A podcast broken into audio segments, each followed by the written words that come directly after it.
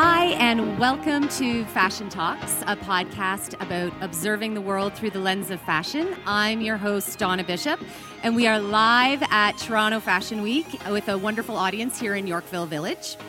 And today I am joined by Louis Sequeira, costume designer for The Shape of Water and assistant costume designer for the same film Anne Steel. Thank you so much for being here, and congratulations, of course, on all the awards and accolades. Does it get old hearing Academy Award nominee for Best Costume? No, it's uh, it's completely new to me, so uh, I'm loving it. Well, congratulations. Before we start to dig deeply into um, into the shape of water, can you give us just a little bit of a background of you know how you got started and what is the process of the costume designer? How do you guys work together? How do you work with the director and sort of a a big picture of of what that role looks like on a feature film set? Um, I think both Anne and I came from the fashion world. Uh, I was a, a, designer and had a small boutique on Queen West West by Ossington back when the earth was uh, cooling. And uh, Anne was in. Um, I was a wholesale? sales rep for a clothing company out of uh, France. Yeah. And, and so, you know, left, left the fashion industry, had some friends that were working on a David Cronenberg picture, and, and I met some of them, and uh, I had the chance to be a trainee, and so I worked on a series called Friday the 13th, and I was a trainee on that, and then started to work through each each uh, position through the department until I started designing. Amazing. And how does the costume designer work with with the director, with the art department, with the costume, with the production designer? Pardon me. Like when you sit down and, and you look at the script for the first time, what's the process in all of you working together on on the director's vision of the of the film? Uh, well, obviously, you read the script uh, for the first time, and a key to that is if the script is really good, the images start floating up. Um, if the script's not so good, you're like, mm, I'm trying, having a hard time envisioning the, this this world. And with uh, with Guillermo's uh, screenplay, um, it was pretty good. It was odd. It was here's a woman falling in love with a merman, and there were a little bit of a cocking. But from that, uh, you basically start envisioning that that world. Then then you have meetings with the director. Um, listening to his vision, and then you coordinate with the production designer, um, on how he is going to be uh, developing the environments that these characters are in. And um, then it's a process of doing research and collecting um, fabrics and putting that together. And it just goes on and on and on. I mean, it's a, it's a long process. And with the Shape of Water, it's a it's a period piece set in the in the early '60s. And it? How many people have seen the film? Okay, so we won't put out any big spoilers because some people still haven't had the pleasure of seeing this beautiful piece of cinema. But, eh, you know, it is period, it's set in the early 60s in the Cold War. What were some of the references and some of the research you were doing in terms of, you know, some specific references for starting to, to build the costume vision?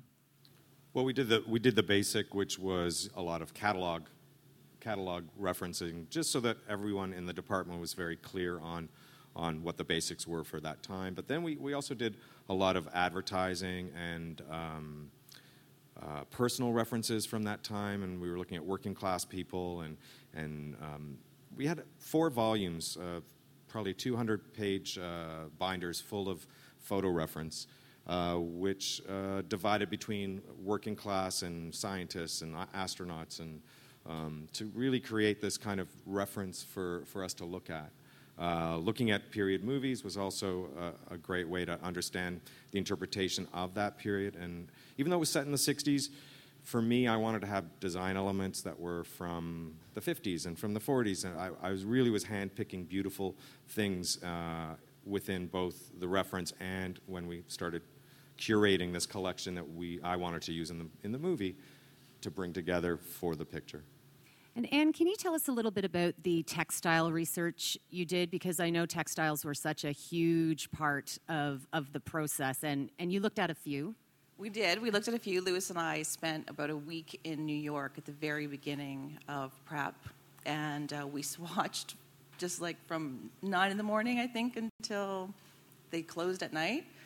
And we just went through And what does it mean when you swatch? so Like, we would go in and we would look at all the fabrics, and we luckily there they have them already kind of sometimes pre-cut, and we would just go from there and just take. We had bags and bags of different wools and cottons and silks and everything you can imagine. And when we came back, um, we actually put it together in a library that we had. Um, kind of we had a designed kind of studio, and we had this library there of fabrics done by um, all of our contacts in New York, and it just made it really easy. Like if Lewis and Guillermo needed something, we would refer back to that, and then To the wool section, to the Yeah, cotton it section. It was great. How many It was great. swatches would Oh you my say you had in your in your library? to reference? Thousands. Thousands. Thousands. That's Thousands. amazing.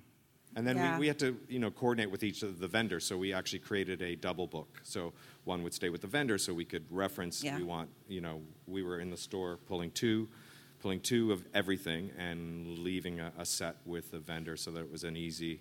You know, we need 15 meters meters of Mm-hmm. Yeah, this. they were all numbered. So we would call Mood in New York, and we'd say we want, you know, 15 yards of number two. And they would, What we found though is the minute we were we were digging very deep in the back regions, and they'd pull it out, and Yeah. by the time we called, it was, was like, gone. oh, that stuff that's sold, yeah.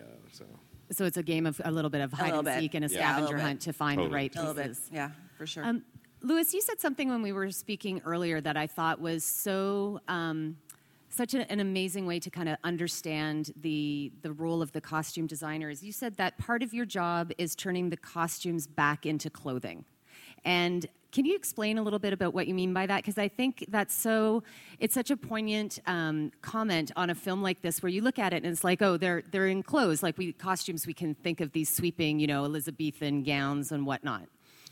Uh, yeah, I mean, uh, what I think a lot of people don't know about this project is that we built just about everything for the for the lead characters. So that would be hats, belts, uh, ties, shirts, the suits, uh, undergarments, bras, slips, jewelry. Um, we had a hat maker in Chicago, and and so that's amazing and, and very creative, and everything's brand new. And now we have to make everything kind of look like it's lived a life. And you know, we all are here. We're all wearing something that might be one year old, two years old, and and and so to turn those costumes back into clothing, I had a, a team of people that would over dye and create patina, and and and that in itself, it's a very on a wardrobe level, it's a very quiet film. But that was, I think, the strength of it was to to help tell that story and not look and say, "Oh my God, that's really brand new."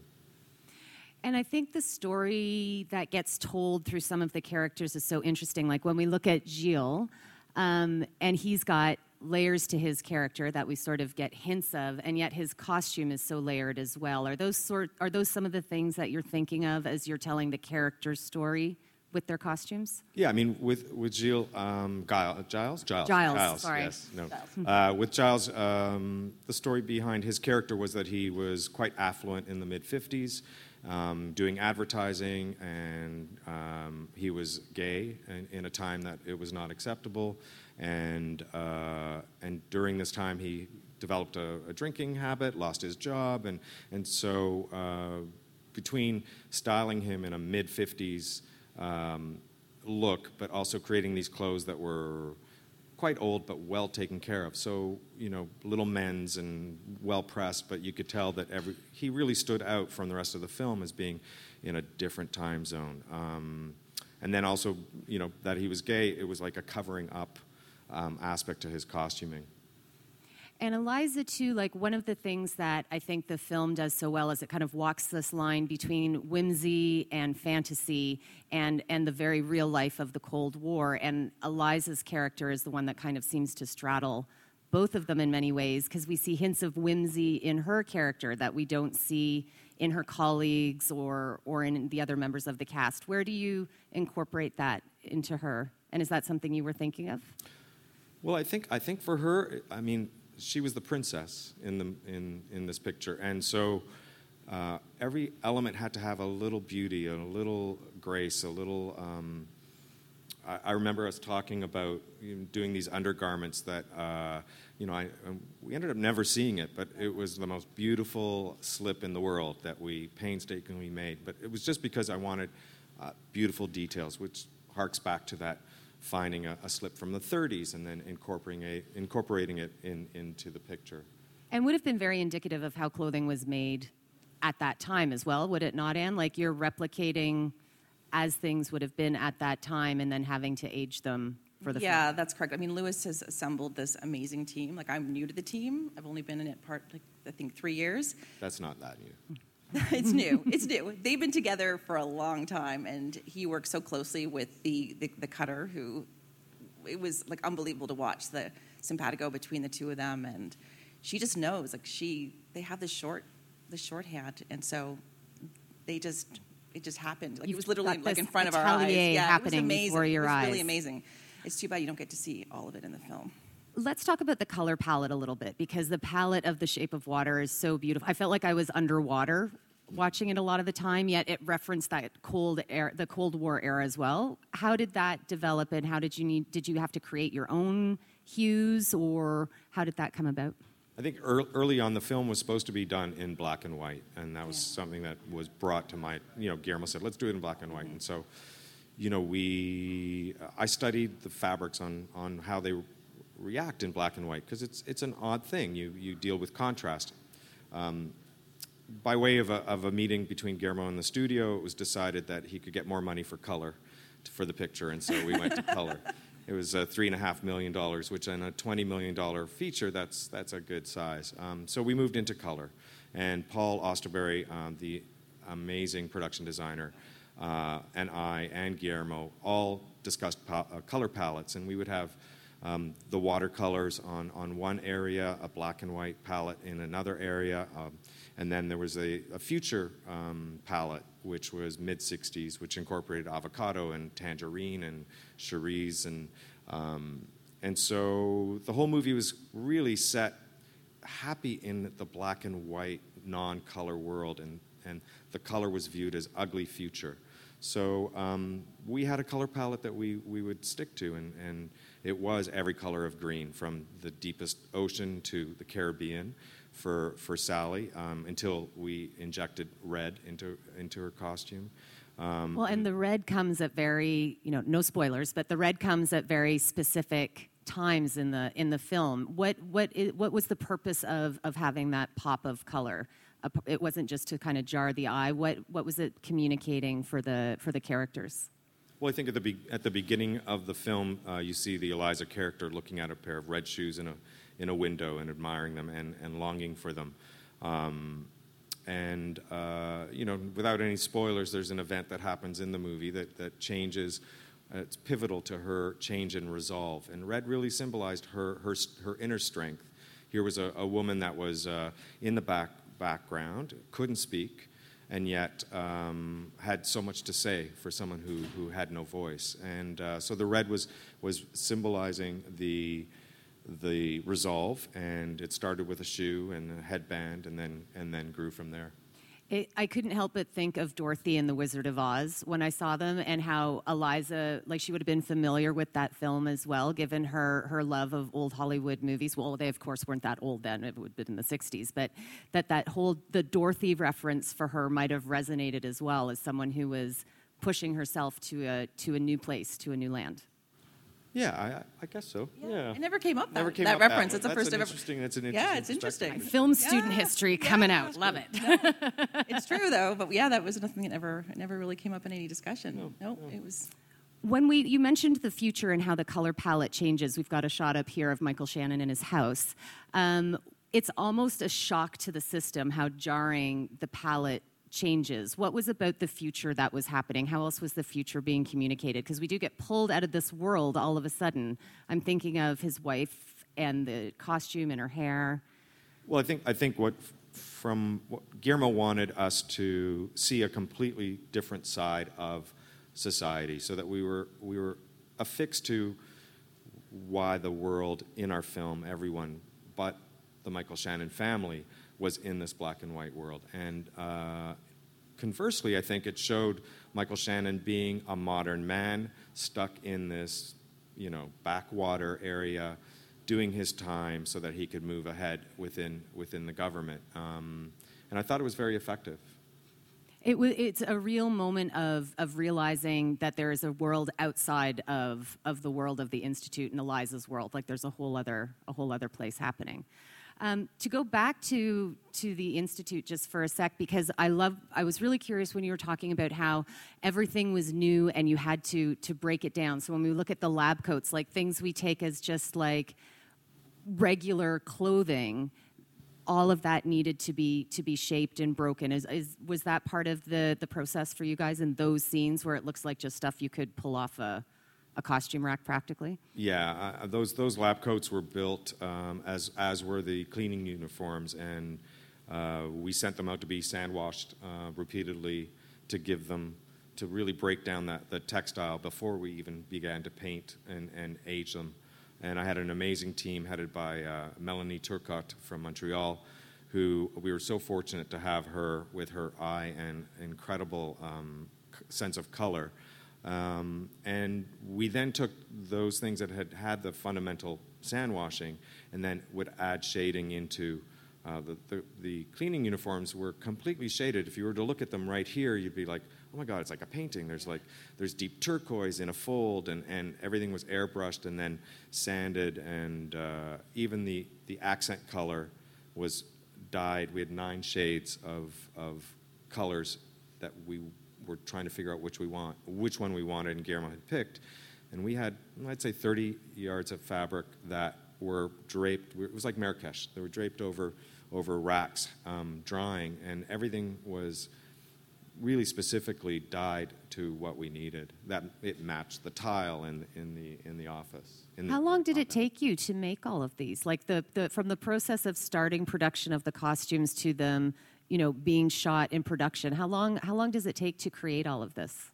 Oh, I think it was only, I think it was about 10 weeks. Yeah, Um, I had 12, and yeah, you we guys started. came. Yeah, beginning. of The rest of the team started beginning of June. Uh, Lewis started in May, and we started shooting middle of August. And do you have duplicates for characters? Like, does Elisa have various versions of her of her cleaning uniform? The cleaning uniform we had we, we had a, probably about five just to, to service the needs of, of um, but the finale of the film, like Michael Shannon, everyone that was involved with the water, we had multiples uh, for that, and we actually uh, shot for three weeks in pouring rain at night, and all of those garments had interliners that we put in that were fused to help uh, keep the actors as dry as possible, because here we were, you know, we're in October, shooting all night at the dock in pouring rain, and didn't matter that the water was heated. By the time it hit the actors, it was it was freezing. The glamour of Hollywood. and and there we were under umbrellas, Anne and I, and we don't do the set. We're back at the office, but there we were till probably two or three in the morning. Yeah, yeah. Holding umbrellas, every keeping night. people warm. Uh, we had warm buckets for people's feet because really that was the worst. People were just so cold. And I want to talk about Elisa again just for a little bit because she clearly she has a finesse for fashion herself. We see with her accessories. Talk to us a little bit about her shoes. Um, well, her shoes. So here's here's a, a woman who we see very early in the film has a wall of shoes, and yet peculiar, peculiarly she's wearing just one pair of shoes. And and I I took that from my mom actually, who also was was kind of a fashion plate and would buy things, um, and much like many women of that time. Uh, would wear the one pair, save all those shoes for for for you know a special occasion, and so um, she had a shoe fetish, but she, she, didn't, she didn't really quite do it. And, and that, you know, that, was, that also spoke to the red shoes. She bought those red shoes, and it was one of many shoes that she had, and, and it spoke to her resolve at the time to wear those red shoes, and especially to work, which in that day would have been simply cray cray. How did you and Guillermo come to work together on this? What was the process like in terms of you being brought into this film? Um, I had the uh, fortunate uh, luck of uh, doing a movie called Mama, um, where he executive produced, and uh, I was in a fitting with uh, Jessica Chastain, who had gone through hair and makeup and done this transformation of being from uh, you know a redhead to a short bob. I'm sure some of you've seen that movie. And so she was. Uh, I put her in her first change, which was kind of a indie rocker look, and she went into the fitting room And uh, we opened the door, and then I went in, was doing a little finessing. Sorry to go on, but we open up the door, and there's Guillermo del Toro. And he, by way of the wig and the look, he was just like, holy it's amazing. and so, and that was the first thing I put on her, and it was one of the, the mainstays of the, the character in that movie. So we connected uh, immediately. And then he asked me to do The Strain, uh, where he directed the pilot, and then he would come in every season and do, you know, a Mexican 1960s Mexican segment that played into, into this vampire apocalypse, or uh, 1800. Anyway, we had an ongoing, um, ongoing relationship. Uh, during the course of a meeting uh, near the end of the third season, he, after a production meeting, he said, "Can you wait a minute?" And I'm like, "Sure." I thought, "Uh oh, he's not liking something," and uh, he said, "Listen, I'm doing this black and white movie." Uh, about a merman, and, and I want you to do it. I'm like, okay, like when does it start? So that's that's how that came about. And what's his approach to costumes? How does he see costumes as being part of the landscape of the film? Sorry, I'm just talking no, away. No. Uh, well, for Guillermo, I mean, costumes are instrumental. A, a, thing that he's told me that he that has stuck with me really since he's told me, and I incorporate into my own design, is that he speaks to when we walk into a set. Not that picture, but when we. Yes, so when we walk into a set, uh, the set is there, the actors stand in a set, and, and we see them from afar, and we get, a, we, we get an environment. But the minute you go into a close up, the clothing becomes the set for, for the actor, and it's the set dressing. And so in design work, um, every angle is important. The back, the back is as important as the front, as important as the side. And it's something that resonated to me um, in film, and, and I take my fitting photos in the round, so I have people do a turn, and it, it helps my process of designing, but also we can see problems before they happen. And, and literally, that's what we do. Generally, we solve problems they don't even know they have in costume. Do you find you reference your background in fashion as you're designing for film? Yeah, I think so. It, it's all fundamental. Um, Mike Cutter, who I've known since I was 18, did patterns for me when I was in fashion.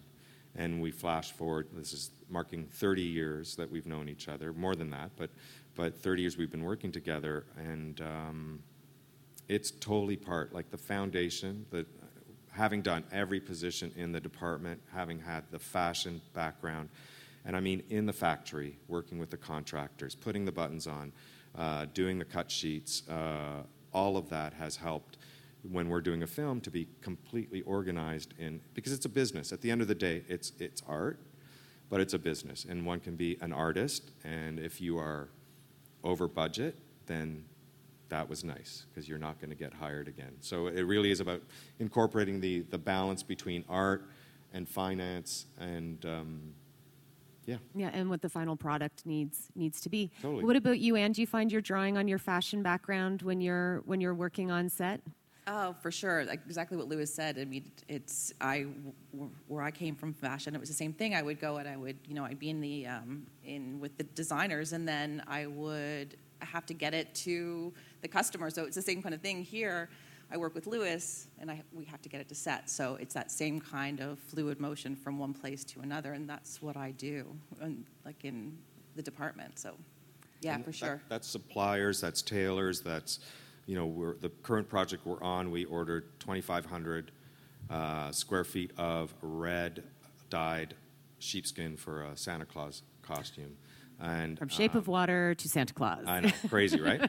and and it's coming from Istanbul, and and so you know dealing with with that i mean again from our fashion background it's it's uh, in such an integral part of being able to deal with the varying shades of, of film. Because you can. You can be doing something futuristic and the next one will be 30s um, and you have to draw on all those experiences to to uh, to get the get the, the best look you can now, there's clearly an amazing ride that's happening right now with the awards award season and all the amazing accolades that Shape of Water and, and you guys personally have been receiving. how does working on a project like this, like Shape of Water, strikes me as one of those like special, once in a lifetime kind of projects. How does it how does it change you beyond the accolades and and the nominations? How does it does it shift you inside in terms of the lens you look through new projects with, or what is what's been inspiring about about this project for you guys? I've Oh. talked a lot, so Oh my gosh, I, you know, when we first, when Lewis came to me and said we're going to do this movie with Guillermo, I have to say, I was a little terrified. um, but you learned, someone like Guillermo and, and Lewis, you just, you kind of learn so much. I can't imagine doing another film that will be anything like this. Like, it was so special. We were on set all the time, we were there for every moment. And now to see this happen and everyone, you know, it's so well received and everyone's loving it. And it's like, it, it's so so unbelievably special. It's a gift. Like it really truly has been a gift. This film. I, I mean, we would go to a new set, for instance, the hallway set in Elisa's or Elisa's apartment, and literally we'd be like, "Oh, oh my God, this is beautiful!" Like exquisite. The set dressing, the art direction, and then to place our clothing in it, it, it was, and then to see a, see the first time it's being being actually filmed. And the performances, because the performances are amazing. I mean, Sally Hawkins, for a person who cannot speak, the, the emotions that she can emit are unbelievable and the cinematography and um, i'm telling you now and i'm still got shivers it, it really is uh, once in a lifetime i hope i hope it's not just once No.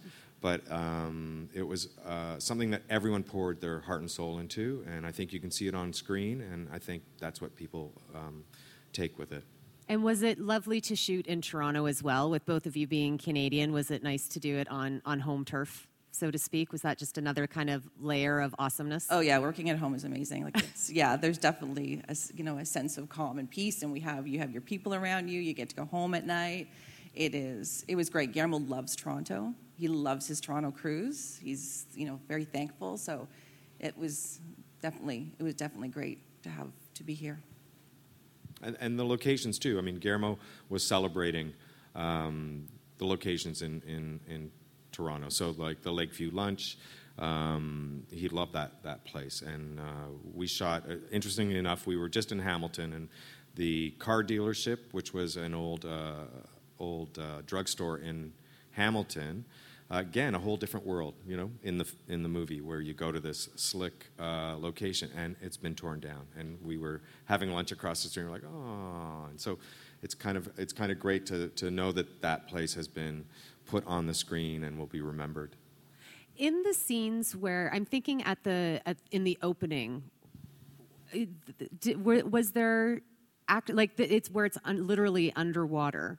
Was that mostly CGI, or was the, were you having to manipulate the fabrics and everything in some sort of tank? Like how did how did that opening scene as we were coming through in the credits? This is not a spoiler. You can like it's in the first thirty seconds. Um, well, with with the beginning of the film and and the end of the film, I think that's what I love about Guillermo's movies. Um, in general, he always picks you up, tells you a story, and then drops you back down. And I think you will find that with every last film of his, um, from Cronos to Devil's Backbone to um, Pan's Labyrinth. Pan's Labyrinth, it's always a pick you up and drop you down. And in this case, it was in water. And so there was some discussion about doing uh, tank work versus what, what in the industry is called dry for wet. And so it was decided after much discussion to do it uh, dry for wet. So that whole opening sequence um, is done with incredible lighting, slowing the frame of the camera down. Um, you know, Sally was in a harness, everything was on wires, um, and we built a, a nightgown that, you know, ripped open and encom- encompassed the, the harness. Um, and it worked really beautifully. And the same at the end. Um, you know, Sally's coat was made out of a double knit. Her dress was uh, a polished cotton, and so we were doing dry for wet at the at the end as well. And so on my, I thought, wow, we have to do this in something else in order to give that flow. And so again, she was on a harness, and we built the coat in a viscose knit um, that had the same feel um, texture-wise, but was very limp and, and, and moved. And then uh, we were able to find a, uh, a rayon that had the exact same textile qualities, and we built the costume um, with that. And so, again, with a little bit of a fan and beautiful lighting, uh, you'd never know it. And uh, you know, I talk to people out of the industry, and they're like, "What? Oh, wow." But but um, very cool. And I thought it was so amazing for her character when we to see her in the red coat at the end. Like that was just very indicative. We see the shoes and then we see the headband and then at the at the end she is encased in that in that color. Yeah, and and it painstakingly we, we were deciding what color red to work with all that green, and uh, it's quite a blue red, which is really quite quite stunning in in that um, color palette. Have there been any pinch me moments that come to mind immediately through this amazing experience? I had one yesterday. with seeing a picture of Luis with Meryl Streep, and that was it for me. I was like, "Oh my god, that's pretty cool." Yeah, that was my pinch me moment for sure. Yeah, I couldn't. It was amazing. I was so happy for him. Yeah, uh, we had the the Oscar luncheon on Monday, and uh, uh, it was just incredible, un- unbelievable. So you know, you're in that. You go up and take the classroom photo and you know we've all seen those things you know lucille ball and you know greta garbo and, and, and so they called my name and that walk and you, you literally are floating you, you i don't know how i got from my table to, to that and, and then um, then they you know take all these photos and you're kind of stunned and then they said you know okay congratulate yourself and everybody just screamed and you know did their thing and, and it was really amazing. And well, we will able... be watching for the awards and rooting for The Shape of Water for sure. Luis and Anne, thank you so very, very much for the conversation. It's been a pleasure having you here. If people want to uh, to follow you on on social and and see, you know, give you shout outs when the awards come up, and where can people follow you? Oh, I'm AMSYYZ on Instagram and Twitter. Awesome. And Luis? Uh, Luis uh, underscore costumes uh, on uh, Instagram. On Instagram. Thank you, everyone, for being here. Thank you so much to CAFA, our producing partner with this podcast. If you want to know more about the Canadian Arts and Fashion Awards, you can follow us at CAFA Awards. That's C A F A W A R D S. And a special thank you to Toronto Fashion Week for having us here. Uh, please follow us on social. We're at Fashion Talks Podcast. You can visit our website to see images that we've talked about during the course of this podcast and the other ones that we have up there. Uh, you can follow me at This is Donna B. And until next time, this is Fashion Talks. Thanks so much for being here.